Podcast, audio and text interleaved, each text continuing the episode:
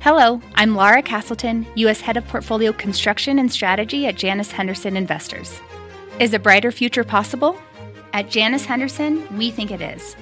For 90 years, we've worked to help clients achieve superior financial outcomes and fulfill our purpose of investing in a brighter future together.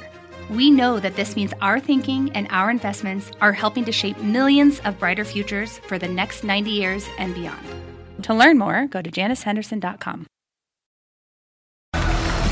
We were up, we were down, stocks finishing the day mixed after the 10 year Treasury yield hit a fresh 16 week high, 16 year high, and then retreated dramatically today. That's a scorecard on Wall Street, but the action's just getting started. Welcome to Closing Bell Overtime. I'm Morgan Brennan with Jon Fortt. Yeah, the, the streak is broken on Mondays for the S&P at least. Uh, coming up this hour, Citi equity strategist Scott Chronert is sounding the recession alarm, but says it might not necessarily be a bad thing for stocks. He's going to join us to explain why. And we're getting you set for a huge week of earnings. Today we'll get Cleveland Cliffs. Tomorrow brings big tech with Alphabet, Microsoft, and more. We'll break down the key factors to watch in this crucial week for the market. Let's get straight to the market action. It was a busy Monday. Stocks climbing out of an early hole but closing well off their best levels of the day. The NASDAQ the only major index, well, out of the three to notch gains. The early pressure came as yields on the 10 year rose again above 5% before retreating. Com services leading to the upside, while energy pulled back even after a monster deal between Chevron and Hess. Uh, Mike, you're our CNBC senior markets comment, uh, commentator. What do you think? You know, you mentioned this streak that was broken. We have been up 15 Mondays in a row in the S&P 500. That goes back to June. Uh, I don't think that's a negative that we broke the streak because some of these, you know, these fluky streaks that you have in the market sometimes get more attention uh, and uh, and probably kind of obscure what's really happening, which is a market that is still on guard against what might happen in the bond market and then therefore by extension in the economy because of where yields have gotten to. We did get some relief, that 10-year yield coming down, you know, well below 4.9%. That definitely took the pressure off and enabled the market to stabilize not too far from the recent pullback lows. Uh, on the other hand, uh, that only got us back to where we were last Tuesday, and it's hard to have high conviction that this is a real inflection point. So we come into the week, market kind of stretched to the downside, maybe not to a super extreme. The earnings coming up this week. Uh, I think a lot of folks have uh, a fair bit riding on that, dragging some of the attention toward corporate fundamentals that maybe uh, can be the uh, the catalyst or the escape hatch in the short term. Yeah, the, the move in the 10-year yield, which happened, it coincided with those Bill Ackman tweets uh, shortly after the market opened today. Uh, it was it was a dramatic move. I mean, we, we fell something like 15 basis points yeah. uh, in the 10-year. Uh, to your point, I mean, we are in this Fed media blackout right now. We are in the calm before the storm with earnings as well. And, and you noted in your column over the weekend that in many ways we're kind of primed here for a potential bounce. You should be. I mean, things are lining up in that direction. We know about the seasonal factors. That's this is just about when they should kick in if they're going to show up. But even beyond that, I think the cyclical parts of this market have really taken on punishment. So if you were to sort of draw out uh, what should really get hurt by yields going up in a hurry the way they have? Well, those are the parts of the market that have been hurt. Very small relief today in some of the travel names. It was like cruise lines and, and casinos and a couple of airlines that got a lift. Uh, that's just maybe a dead cat bounce, but you have to watch for a little bit of signs of life going into those markets, uh, the parts of the market that have front run weakness in the economy that has not yet shown up. All right. We'll see you again, Mike, in just a couple minutes. Uh, meantime, uh, Intel getting hit hard in the last hour, weighing on the Dow following a report from Reuters saying NVIDIA is planning to make ARM based PC chips. Uh, kind of a new challenge to Intel, Morgan, but the main issue for Intel and Intel stock is can CEO Pat Gelsinger and his team fix the manufacturing issues that they've had for years since before Pat got there? Can they do that in time and crank out designs that can hold or regain share in PCs and, more important, gain in data center and AI? Right now, the stock is priced as if you know, investors are saying they're not going to be able to even get any of that done. And we're going to know whether that strategy is likely to succeed before NVIDIA comes out with these ARM based CPU chips. That's an important piece here. Yeah, that's that's exactly where I was going with you with this. And yeah, Intel really fell in the last hour of trading, ended up being one of the worst performing Dow components behind Chevron. We were up more than 100 points in the Dow. We finished down more than 190 points in part because of this report. But Intel's been doing this already, and we know that there are lead times associated with the design and rollout of new chips. And it's not just the lead times in the rollout of them. Gaining share in the PC business is, isn't as simple as putting an ARM chip in a PC, underpricing Intel, rinse, repeat. Apple was able to do this because A, Apple had practice doing CPUs for mobile devices, for mm. iPhones, for iPads. So putting it in a Mac wasn't that much of a leap for them. Plus, they control the operating system, right? This isn't Windows for them, it's Mac. They're making that so they can tune it to that and they have experience migrating app developers from one version of a chip to another. So it's really going to be a process for NVIDIA, for Qualcomm, for anybody who wants to come out with an ARM based Windows chip that's successful across all kinds of uses. If you want to just target gaming, that's one thing, that's one segment of the market. But you know, you've also got a, got to get OEMs, the actual PC makers, to say we're going to build this into a good number of machines, et cetera, et cetera. So um, important market reaction here, but there are a lot more moving pieces than just NVIDIA saying, here's an ARM chip, let's grab share from Intel. It's always good to sit next to you when you have a report like this come out so you can add some context that's much needed in the market when you see the moves we've seen today. Ah, thanks, Morgan. Well, we're going to talk a lot more about chips and AI tomorrow on Overtime when we're joined in a first on CNBC interview by Qualcomm CEO Cristiano Amon. He's making an ARM based CPU. He's going to be coming to us from the company's Snapdragon Tech Summit in Maui. Maui can use, of course, that presence right now. I can't forget what they've been through this year. Yeah, it's been really tough. All right. Meantime, we talked about earnings. Cleveland Cliffs, those results are out. Pippa Stevens has the numbers. Pippa. Hey, Morgan, that stock up about 4% here. The steelmaker earning 52 cents per share, beating estimates by 9 cents.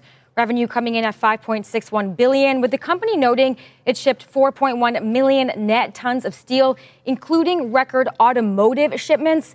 CEO Lorenzo Goncalves saying the shipments to their auto clients happened both before and after the UAW strike affected three of their clients in Detroit with major clients outside of Detroit picking up the slack.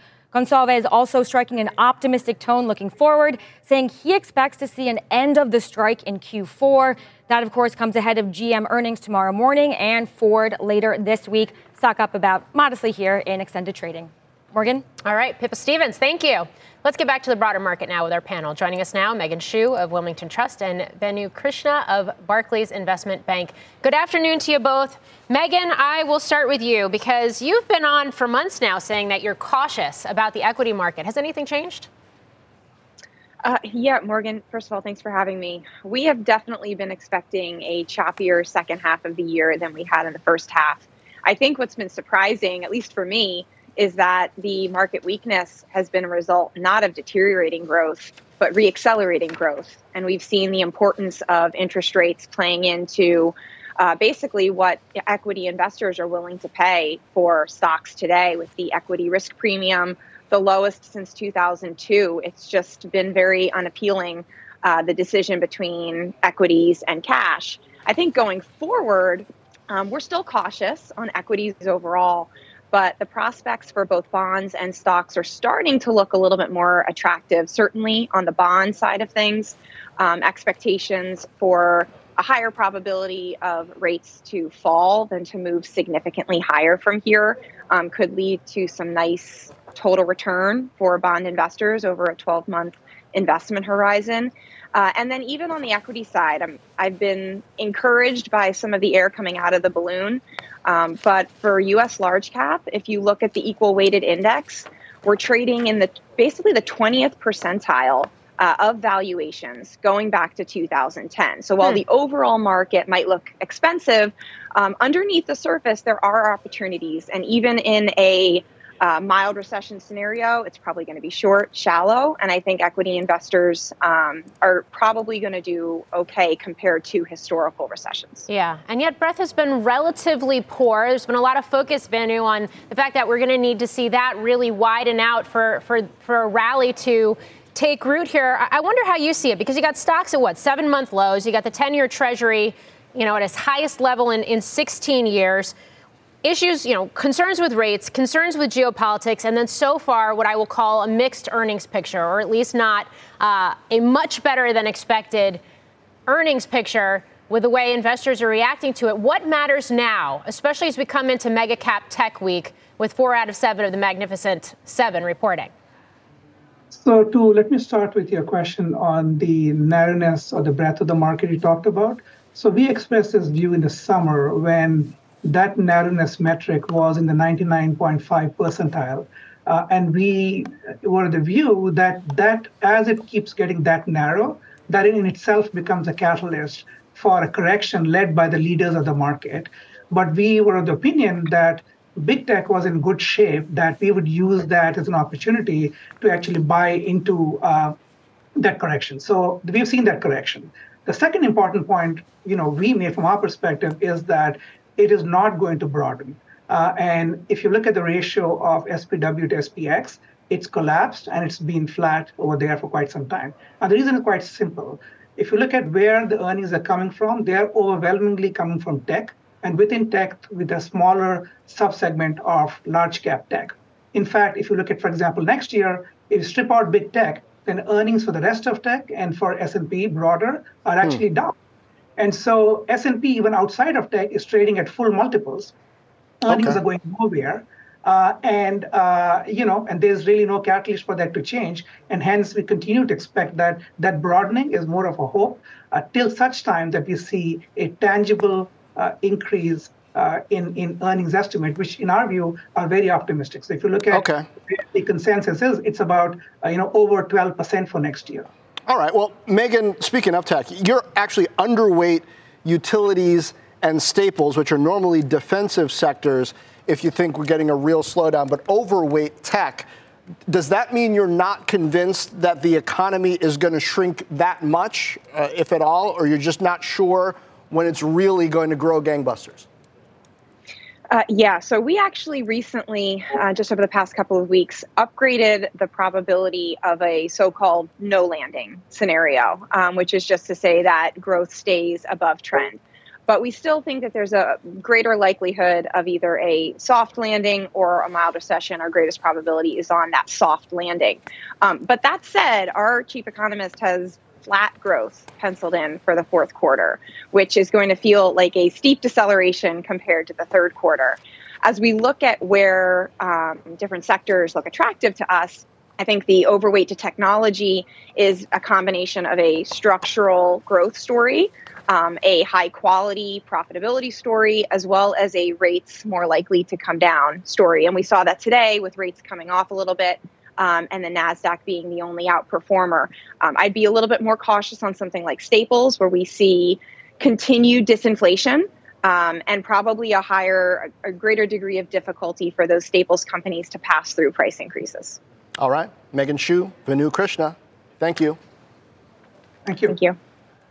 Now the S&P 500 struggling for direction to begin the week, but Mike Santoli sees one bright spot in the market that has outperformed today and over the past year. He's at the market dashboard. Mike? Yeah, Jon, a pretty consistent outperformance by the so-called quality factor in the market. And, you know, you would always think maybe that quality should shine through, but it doesn't happen in all market environments. But this is uh, this QUAL is MSCI quality factor ETF versus the average stock in the market, the equal weighted S&P 500. What's interesting about this is this ETF and this index it's based on is sector neutral. So it doesn't just kind of go into those areas of the market like the Magnificent Seven, which are known to have strong balance sheets and, and consistent profit margins and all those quality attributes. It goes across all industries. So even within energy, financials, it's picking the stocks that seem to have uh, those quality, kind of more durable characteristics. Uh, and you see that this turn, as so many things this market came right as the uh, SVB threatened, the failure threatened to uh, tighten up financial conditions quite a bit. Now, when it comes to consumer cyclicals, the market has really done a lot of work of downscaling expectations for spending power. If you look at some bellwether names in this area like Target, Whirlpool Capital, and this goes back to the very end of 2019. So where they're trading right now, you can see those losses over that period. It's not that far above where uh, they where they were at the bottom in the COVID sell-off. So it shows you uh, that they've been cheapened a lot. The uh, growth outlooks are treated with a lot of skepticism. I'm never one to say that a recession is priced in before it's become evident, but this part of the market has really braced for a slowdown uh, more than most. Uh, Mike, uh, does quality tend to index? Uh, you know, a, a, little bigger. Would we see a similar bifurcation between the S&P 500 and, and the Russell 2000 right around that same period as well? Yes, absolutely. There's no doubt that you know the S&P 500 in general, especially over time, has become more of a quality growth uh, index just based on the market caps and, and just businesses getting better. I, I know Bank of America has made this point quite a bit, and that's exactly when things did diverge between better balance sheets, producers of cash flow as opposed to consumers of capital. All right. Mike, thanks. Uh, we talk with guests sometimes about how cheap the Russell is compared to everything else. Well, quality is another way of looking at it. Quality is another way of looking at it. You got to break it all down into these different definitions and be very clear on what specifically you're looking at because there's value, there's value traps, there's quality value. Indeed. On down the road. Yeah. Down the road. Well, the countdown is on to earnings from Microsoft and Alphabet. They are due out less than 24 hours here on Overtime. Up next, we're going to talk to an analyst who says only one of those names is a buy and it could be heading toward an inflection point. And you may have seen it at the top of the hour. Members of CNBC's Technology Executive Council rang the NASDAQ closing bell ahead of the fifth annual Tech Council Summit happening tomorrow in New York, where both Jon and myself will be hosting panels. To learn more and to apply to be on the council, visit CNBC Councils dash or dot com slash TEC. I'll get that right before the hour's out. Overtime's back in two. What does it mean to be rich? Maybe it's less about reaching a magic number and more about discovering the magic in life. At Edward Jones, our dedicated financial advisors are the people you can count on for financial strategies that help support a life you love. Because the key to being rich is knowing what counts. Learn more about our comprehensive approach to planning at edwardjones.com slash find your rich. Edward Jones, member SIPC. From pit lane to podium, the Las Vegas Grand Prix is providing fans a race day experience at the speed they deserve. With the help of T Mobile for Business, our 5G advanced network solutions are powering race day operations with event wide connectivity. From streamlined gate entry to an immersive app, giving fans blazing fast access to the sport they love. This is accelerating innovation. This is the Las Vegas Grand Prix with T Mobile for Business. Take your business further at T Mobile.com slash now. Welcome back to Overtime. Check out shares of Redfin right now, getting a big spike on news that Redfin has received $250 million in financing commitments from funds managed by Apollo Capital Management. Redfin announcing that news in an 8K filing. And according to the filing, the company borrowed half the loan on October 20th. Redfin is up around 9, 10% right now after hours. We should note the stock had a market cap of around $600 million as of today's close. And we are in the busiest week of earnings season right now. 30% of the S&P 500 reporting in big tech. Microsoft and Alphabet both hit the tape tomorrow, along with Amazon and Meta results later this week. Joining us now, Melius Research Head of Technology Research, Ben Reitzes. Ben, um, it's a big day tomorrow. Alphabet hit a 52 week high two weeks ago. It's taken on AI narrative momentum. Microsoft has really driven the AI narrative for software in 23. Are there key numbers that you're looking for from these names tomorrow, or is it more about the AI color? Well, it's about the AI color. There's there's a couple things I'm looking for. With regard to Microsoft, uh, the stock has actually underperformed Google quite a bit since the last report. They actually reported on the same night three months ago. And since then, uh, Microsoft has underperformed Google by about 18 percentage points. And Google's really outperformed because they've retaken some of the narrative with regard to AI. So we actually think into year end, Microsoft has a chance to regain some of that relative performance because their revenue growth is higher than Google, and Google has easy comps when it comes to EPS growth. Uh, their EPS growth has soared this year, and it should slow or decelerate a bit relative to Microsoft, who keeps chugging. So that should help relative performance. Key number with Microsoft's Azure Azure is slated to grow 25 to 26% on the street. If they can beat that even by just a little and then accelerate, that's the key number. And then they have to kind of talk about the launch of their Office Copilot on November 1st. And if we can see some upside or some talk of sequential improvement due to AI, especially by June, that could lift the shares on a relative basis. Okay. Well, Ben, but to put it this way, which company's core business would you say is under more pressure in this uncertain economy? Is it Google search on Alphabet's side, or is it enterprise productivity on Microsoft's side? Well, our checks and search show that Google's growing still uh, and holding share, and they look pretty good uh, with regard to market share. Bing hasn't really done anything. I think they're okay, but in if the economy really tanks, um, I would think that uh, search is is more volatile. Um, Microsoft's business is very annuity based, much more so than Google. Um, but I think that you know one of the things that's really interesting is there's been this Google antitrust trial um, and uh, we'll have to see what what happens with it. But uh, if there's any opening for Bing with regard to the rulings there or some of the the developments there, that could be really interesting for Microsoft on a relative basis, and we'll be looking at that too um, with regard to share dynamics into next year. So far, uh, Bing hasn't been able to do anything. I want to shift gears with you, Ben, because uh, ahead of the close, we did see these headlines cross from Reuters uh, about NVIDIA and AMD both planning to enter ARM based CPU chip market. We saw shares of Intel sell off on those headlines as well. Your take on these developments and, and what it could mean for this market? Well, I sure want to hear what Intel says about it, um, as well as AMD when they report on Halloween.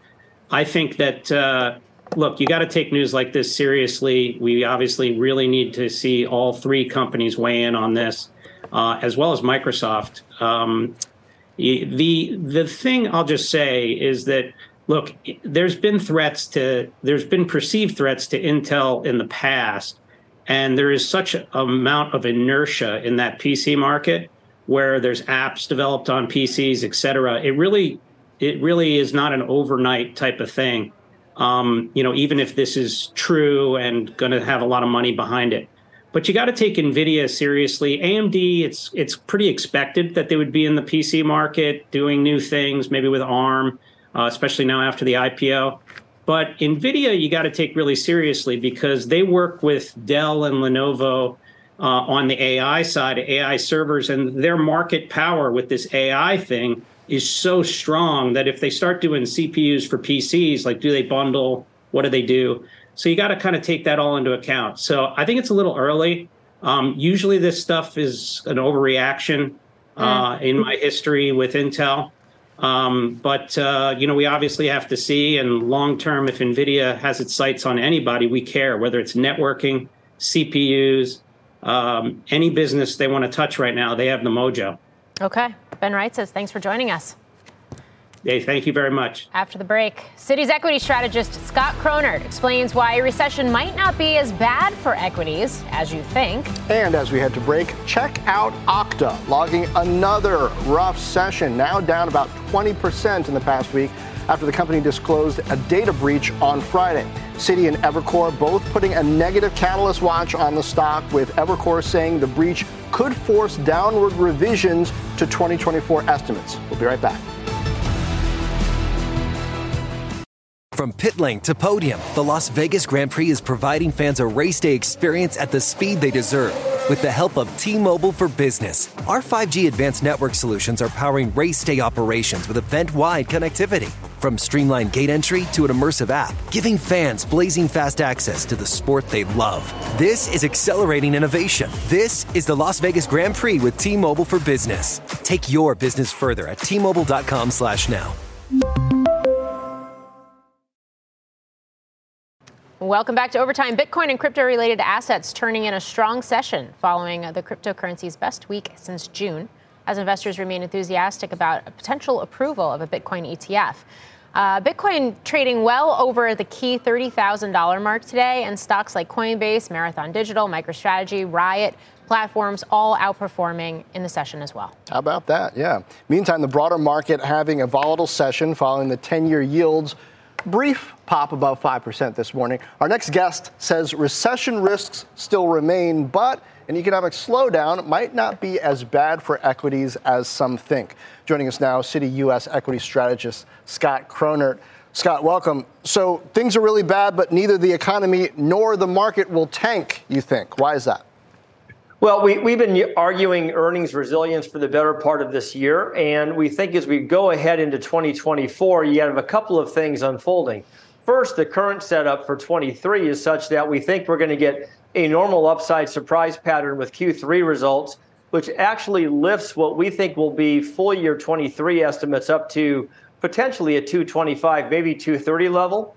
What that does is give you a pretty decent base for heading into 24. There, our 245 estimate is probably higher than most uh, consensus, but nevertheless, we feel very good about that as a function of some of the underlying sector dynamics at work.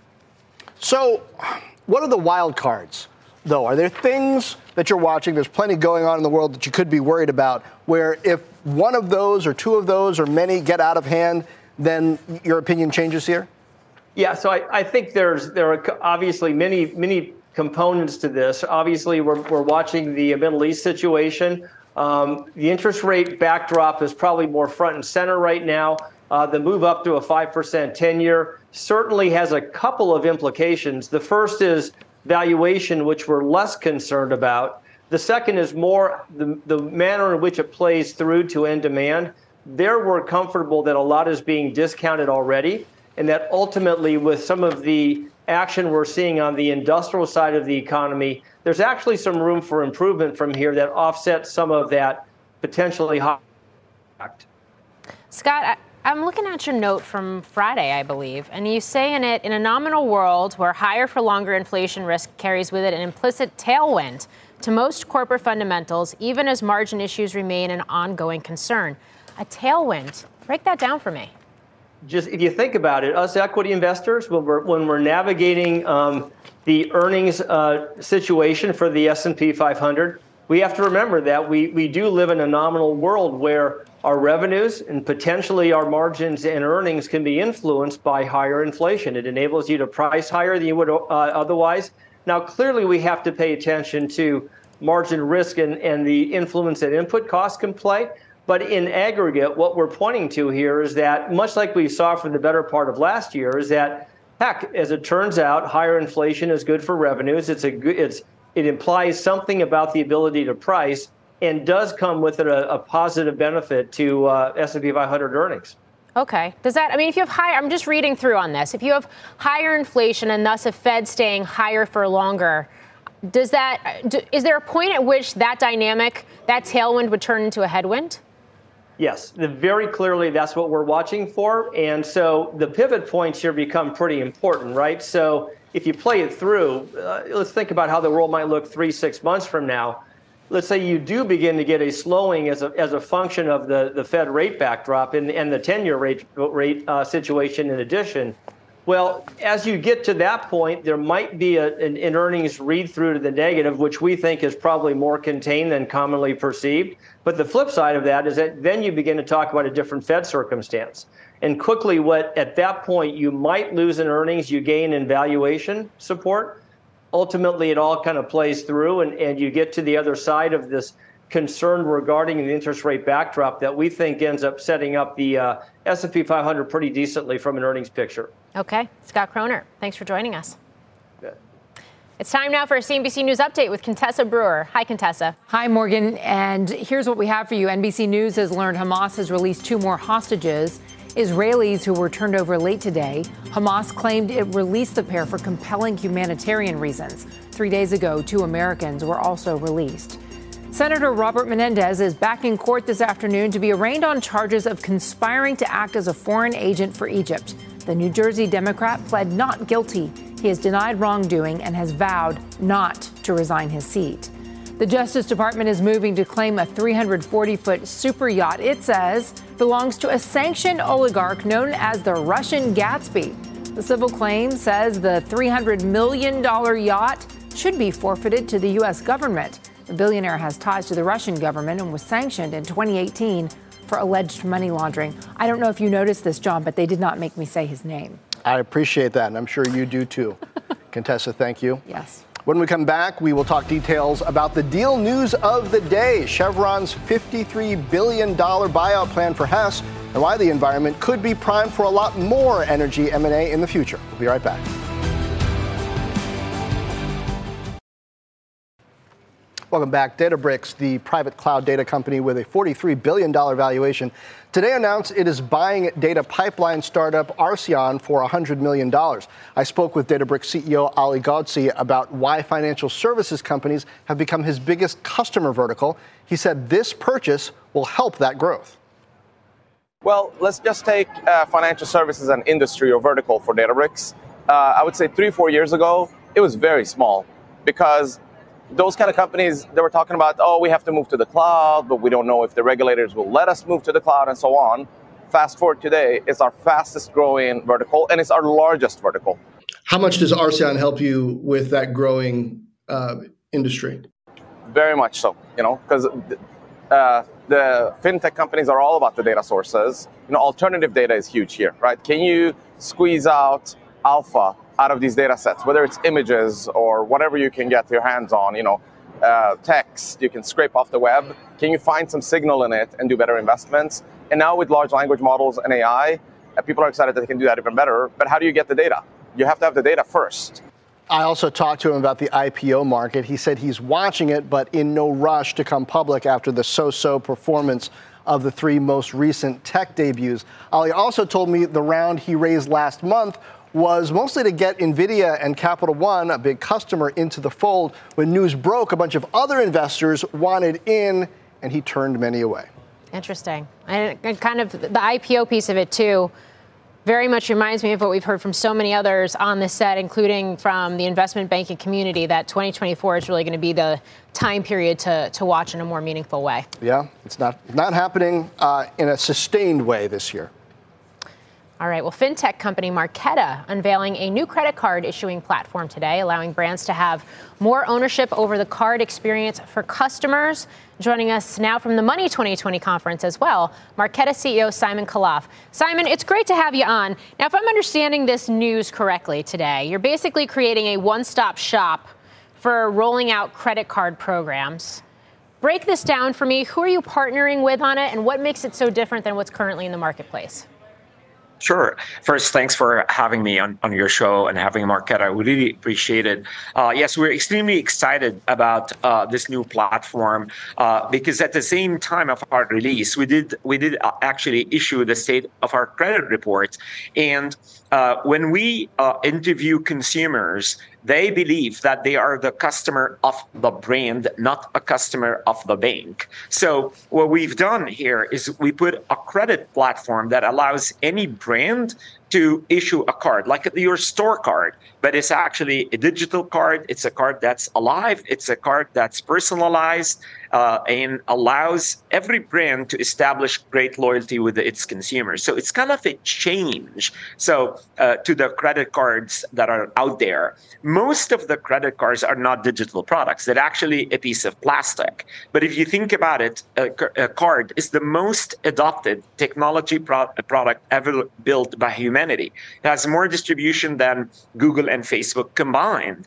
And what we're doing to this card is bringing it alive and allowing the brands to make that the homepage of their digital experience. So with every okay. tap or if right, uh, you, you get that engagement. Okay. I mean, you're still working with the bank. You're still working with a lender to issue that credit uh, as well.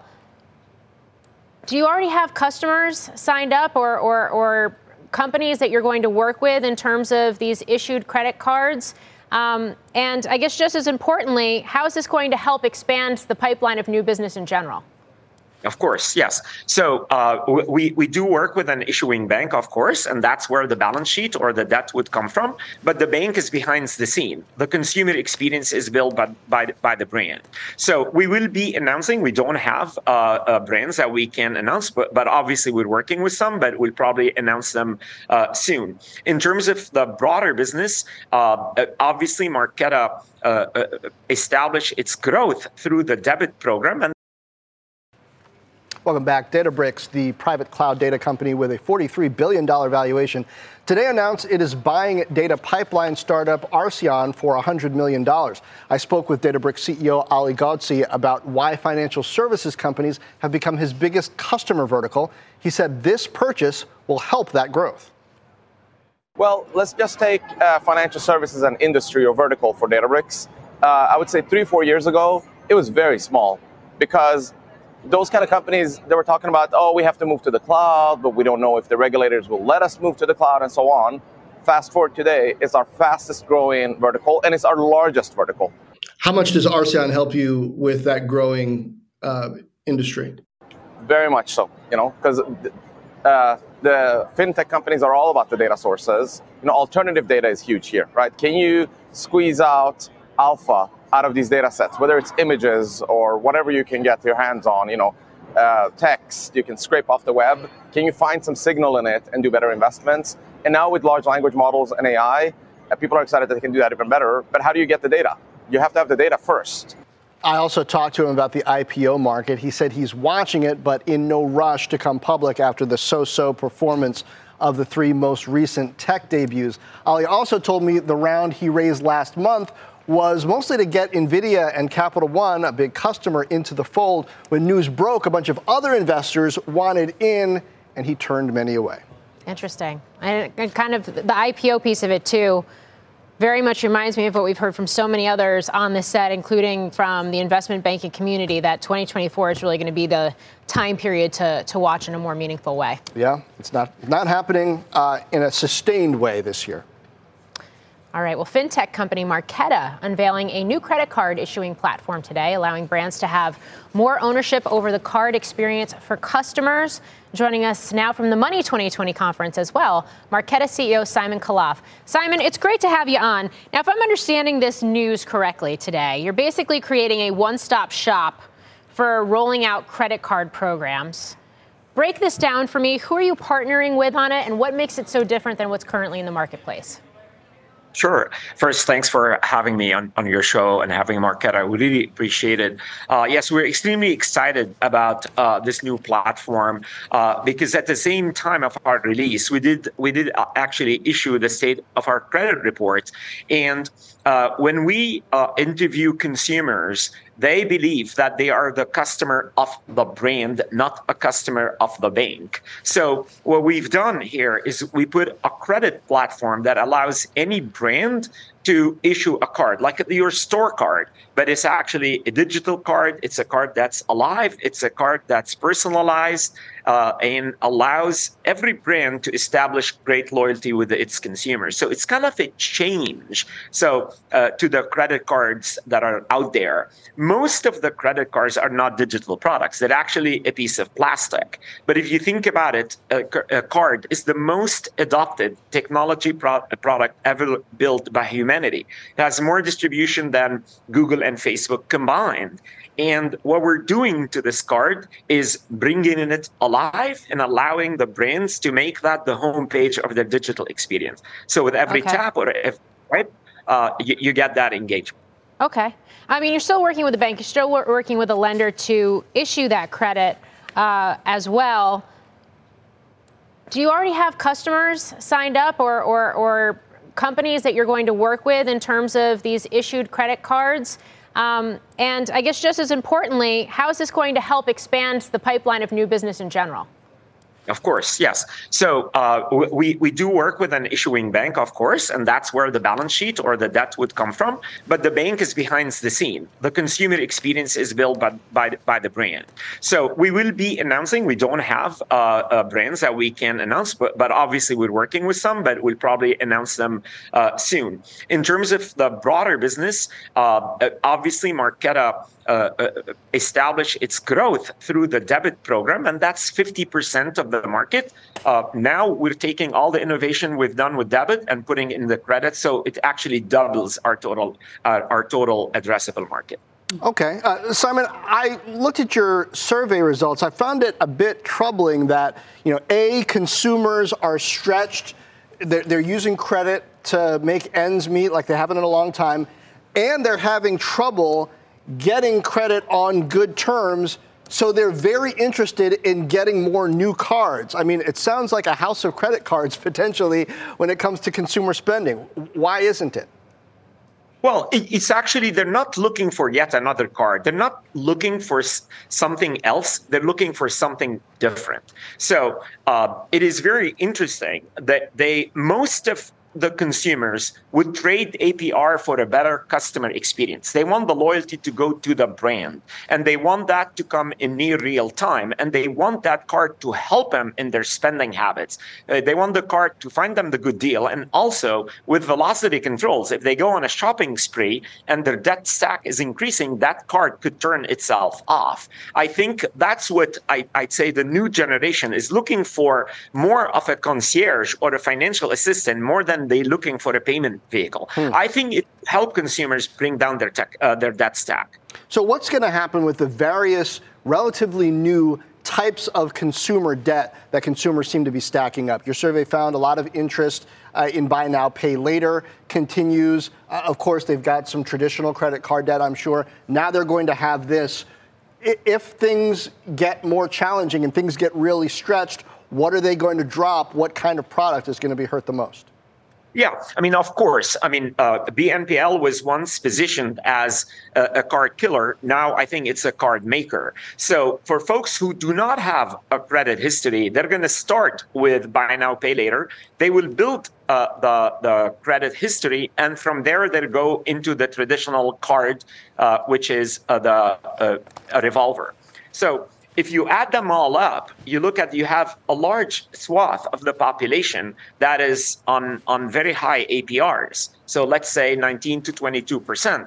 And then you have a 7% inflation, then you're at 29%. So for every dollar they make, they're losing 29, uh, 29 cents. So if you actually work with them and move some of that debt and bring the APRs down, you put money back in their pockets. And then the merchants can kick in a lot of the rewards that will also bring down the, their cost of, of goods that they're purchasing. So we believe that will help because there's something in the merchants uh, the, uh, to bring to give them a lot more incentives and the price reductions because they're getting the loyalty and they're getting the return sale. So there's something okay. in it for the merchants to give kickbacks to consumers.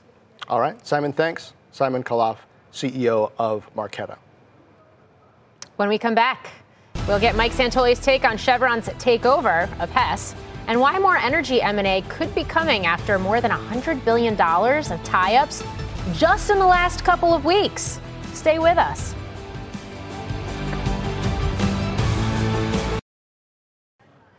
Welcome back. Let's talk about today's big deal. Chevron's plan to buy Hess in an all stock deal valued at $53 billion, just weeks after Exxon said it would buy Pioneer for nearly $60 billion. Mike Santoli is back with his take. Mike. Yeah, Morgan. Well, first of all, let's look at how those two stocks have performed over the last few years. Here's a five year chart. It shows you why perhaps Chevron felt the need to maybe chase after the likes of Hess. It was really rewarded by the market for its uh, exploration projects, these new Guyana uh, fields we know about. Uh, but it shows you also they're paying around $50 billion uh, for a company that two years ago had a less than $25 billion market cap as uh, Chevron itself has gone kind of sideways. So maybe that's why the market is feeling as if it's a little bit uh, of a rich price to pay at this stage, even though it was no real premium to Hess's last trading price. Now, bigger picture, here's the energy sector's valuation based on price to sales ratio compared to the S&P 500. And what you see here is, yeah, it's up off the lows in the last year and a half, as of course oil prices have come up a lot, but it's way below what would have been the prior, let's say, 15, 20 year average.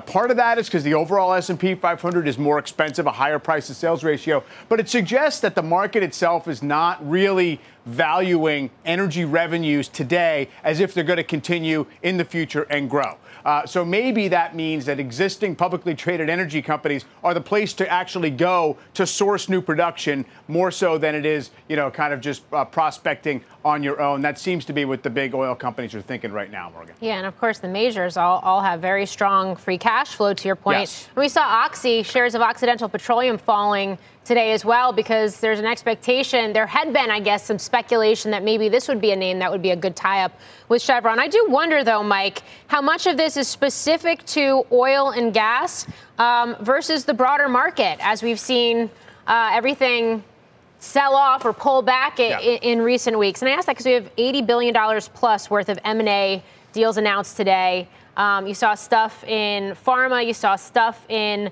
tech. Uh, it, it wasn't just Chevron with a with a deal today.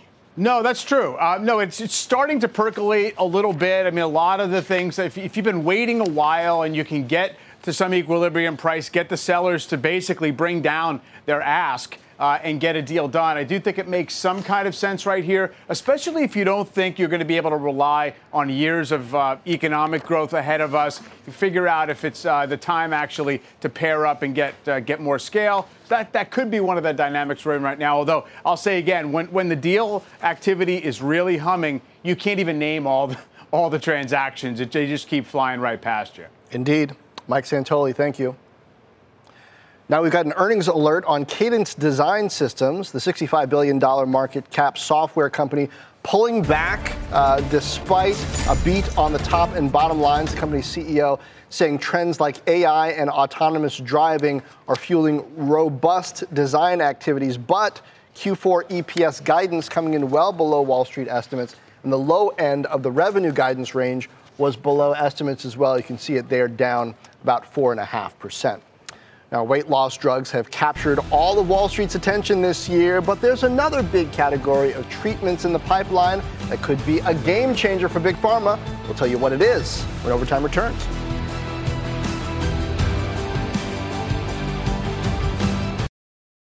Welcome back to Overtime. Weight loss drugs like Ozempic and Wegovy have garnered big headlines on Wall Street and beyond, but there's another arena that could prove to be the next big battleground for pharma companies. CNBC's Angelica Peebles joins us here on set to discuss antibody drug conjugates. What are those? What are we talking about? Yeah, it sounds a little confusing, but these are actually really interesting cancer drugs. And the way they work is basically they're um, targeted chemotherapy, and people describe them as targeted missiles. And the idea is that they can go and kill those cancer cells instead of doing the damage across the body, which is really exciting because, as you know, chemo is um, not great, causes a lot of really unpleasant side effects. And this is a really exciting area because it's been decades in the making, and now we're starting to see the results where you have these drugs that are delivering promising um, outcomes for patients, and they're also making money. This year alone, RBC is saying that they could, uh, about nine of these drugs could do about $9 billion in sales, and by the end of the decade, that could reach about $30 billion for this class of new drugs. So, what public companies have some of the more interesting pipelines and hopes? Yeah, well, just a few days ago, Merck signed a pact with another company, Daiichi Sankyo, up to $22 billion for three drugs, three of these ADCs. And outside of Merck, AstraZeneca is also working with Daiichi. And of course, Pfizer acquiring Seagen for about $43 billion to access these drugs. So, does this disrupt some of the current cancer treatments that are already on the market, or does it act as a supplemental to them? It could disrupt. You know the the timelines here can be long. You start in some of the later lines of treatment, and then you work your way up to the front line. But they could really, um, really change the paradigm for treatment here. This weekend, Merck showing data with its drug Keytruda, combined with an ADC from Seagen and Astellas, that it doubled the length of survival in bladder cancer. And so that is Wow. with, you know, if you have a if you have bladder cancer, now you're looking at potentially 31 months versus 16 months, which is a big deal for those patients. It's huge. It's huge. Uh, we'll wait eagerly to see what the results from here deliver. Angelica, thanks. Our Angelica Peebles. Well, we told you about the big tech earnings lighting up tomorrow's calendar, but there are some other key reports you need to know from industrials, consumer stocks, and more. We've got your full rundown right after this break.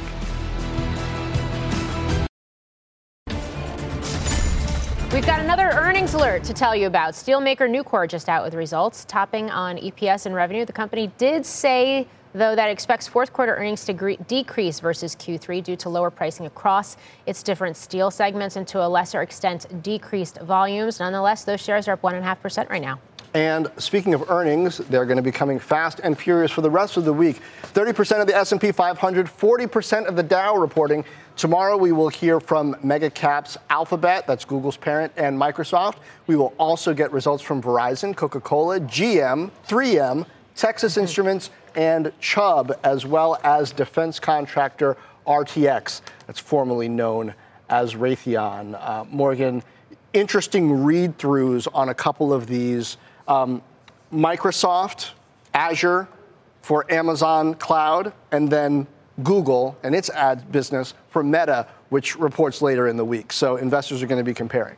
Yeah, we're going to be watching those closely. And as we talked about earlier in the hour, AI, the talk about AI, the monetization possibilities around AI and what those narratives look like for those companies are going to be in focus. Uh, I do think some of these industrial earnings we get in the morning, whether it is a GM or a 3M or even an RTX, which has both the commercial book of business, they've been dealing with some of their engine issues, but also a big defense portfolio with all the missiles, munitions, and missile defense, including some of those key uh, systems that they co develop in Israel as well. That'll be one to watch uh, in the morning, too. And then, of course, we get flash PMIs as well. Uh, what questions are there uh, out of their earnings that might reflect what's happening in the macro?